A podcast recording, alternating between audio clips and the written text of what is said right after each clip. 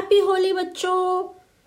आओ सुने कहानी के सभी सुनने वालों को होली की बहुत बहुत शुभकामनाएँ।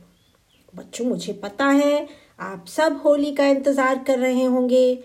अपने दोस्तों को पक्के से पक्का रंग लगाने की तैयारी में होंगे, है ना? मैं भी जब छोटी थी तो मुझे भी होली खेलना और गुजिया खाना बहुत अच्छा लगता था।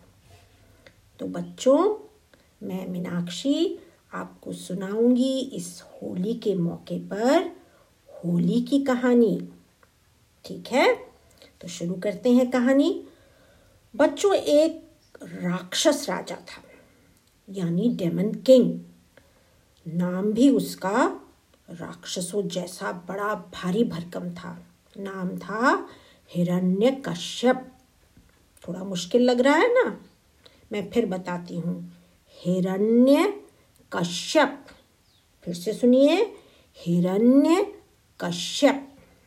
तो बच्चों, हिरण्य कश्यप के भाई को भगवान विष्णु ने मार डाला था। तो वह भगवान विष्णु से बदला लेना चाहता था, रिवेंज लेना चाहता था। और उसके लिए उसने क्या किया? उसने भगवान ब्रह्मा वही वाले भगवान जो मैंने आपको पहले बताया था, चार सिर वाले और सफ़ेद दाढ़ी वाले, उनकी हिमालय पर्वत पर जाकर खूब पूजा की, खूब कई सालों तक पूजा करता रहा वो। तो ब्रह्मा जी उसकी पूजा से खुश हो गए और उसके सामने आए और उससे कहा कि तुम क्या चाहते हो? बोलो, तुम्हारी क्या इच्छा है? हिरण्य कश्यप ने कहा, आप मुझे ऐसा वरदान दीजिए। वरदान यानी ऐसा बूंद दी, दीजिए, जिससे कि मैं कभी भी ना मरूं। तो ब्रह्मा जी ने कहा, ऐसा तो नहीं हो सकता। जो भी पैदा हुआ है, उसको एक दिन मरना तो है ही। तो ये तो मैं तुम्हें नहीं दे सकता। फिर हिरण्य कश्यप ने बड़ी चालाकी से बड़ी क्लेवरनेस दिखाई उसने और उसने कहा अच्छा आप मुझे ऐसा वरदान दीजिए कि ना तो मुझे कोई आदमी मार पाए, ना मुझे कोई जानवर मार पाए, ना मुझे कोई देवता यानी गॉड मार पाए और ना ही मुझे कोई राक्षस मार पाए। और ना मैं दिन में मरूं, ना मैं रात में मरूं, ना मैं घर के अंदर मरूं, ना घर के बाहर मरूं और ना मैं किसी भी लकड़ी पत्थर या लोहे के किसी भी वेपन से मरूं। इसलिए उसने अपने आप को सब तरह से सेफ़ कर लिया। ब्रह्मा जी मान गए। बच्चों, सोचो, उसने बड़ी चालाकी से ऐसा वर मांग लिया जिससे उसको मारना इम्पॉसिबल जैसा हो गया। अब वरदान मिलने के बाद वो तो अपने आप को भगवान समझने लगा। उसने कहा, मैं मर तो सकता ही नहीं हूँ। और अपने राज्य में अपने सब लोगों को उसने कह दिया, मैं ही भगवान हूँ।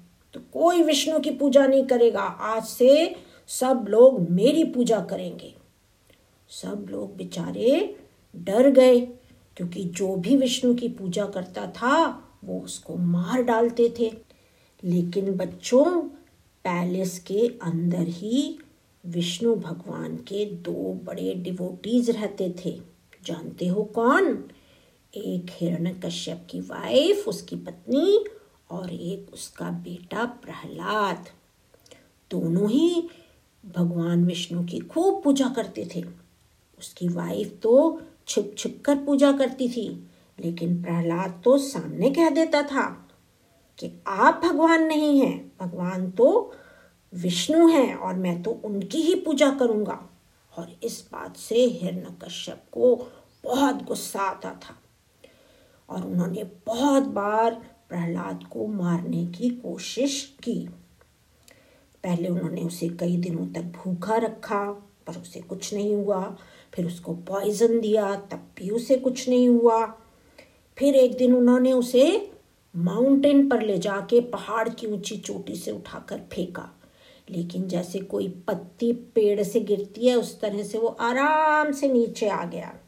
एक बार उसको कुएँ में धकेल दिया। तब भी उसे कुछ नहीं हुआ। फिर एक बार उसको एक हाथी के सामने डाल दिया ताकि हाथी जो है, एलिफेंट जो है, उसको अपने पैर से कुचल दे, क्रश कर दे। लेकिन हाथी तो चुपचाप प्रहलाद के आगे आकर बैठ गया, उसने कुछ भी नहीं किया।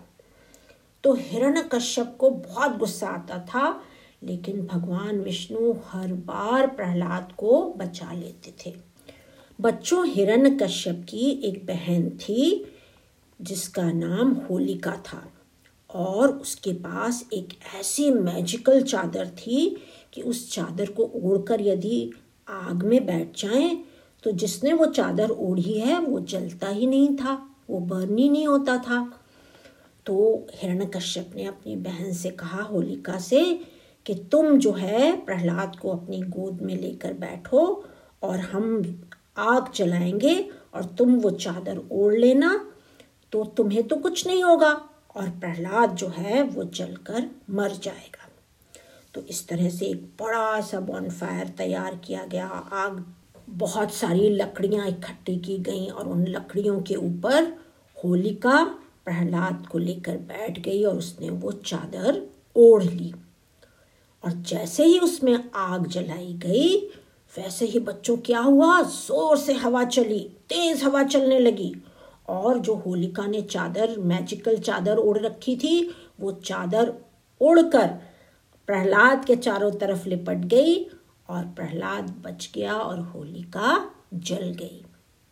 तो बच्चों, होली के एक दिन पहले जिस दिन हम रंग रंग होली खेलते हैं, उससे एक दिन पहले रात को हम होली जलाते हैं। हम लकड़ियाँ जलाते हैं और पूजा करते हैं उसकी। क्यों पूजा करते हैं? कि भगवान ने किस तरह से प्रहलाद को बचाया और होलिका को जला दिया। तो ये याद करके हम अब भी इसीलिए ये त्योहार मनाते हैं।